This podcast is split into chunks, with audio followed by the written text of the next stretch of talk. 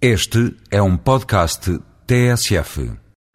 O Manel, Taberna do Quinzena 1 e 2, O Solar, Adega do Bacalhau, Portas do Sol, Grelha, Jomar, O Alporão, Canimambo, Ribeirense, Aromatejo, O Salsa, Adega dos Sabores, O Bernardo, Quinta dos Gravelhos. Anotou tudo? Fixou os nomes? Ainda bem, porque é nestes 16 restaurantes de Santarém que vai ter de passar os próximos dias. Até 31 de agosto, o terceiro festival de tomate, azeite e alho acontece. E acontece para provar que, com três ingredientes apenas, se pode escrever a palavra satisfação.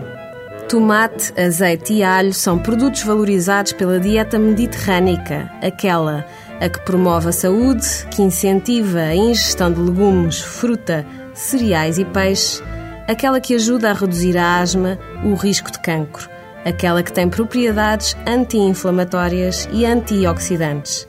É não esperar para ver e ir provar as especialidades destas casas santarenas que todos os dias destacam um prato e um vinho da região para o acompanhar. Em Santarém come-se, mas também se bebe bem. Por isso, juntaram-se a esta iniciativa da Câmara Municipal sete produtoras vinícolas do Ribatejo, entre elas as históricas Casa Cadaval, Quinta da Alorna e Quinta da Ribeirinha. E depois de comer e beber, vá passear. Vá fazer uma viagem pela sua terra, percorrer a Lesíria, admirar o Tejo. Pelo meio pode ser que ganhe um voucher para um fim de semana no Ribatejo, com alojamento em turismo rural, visita uma quinta de produção de vinho e uma recordação que ficará para mais tarde ou mais cedo regressar.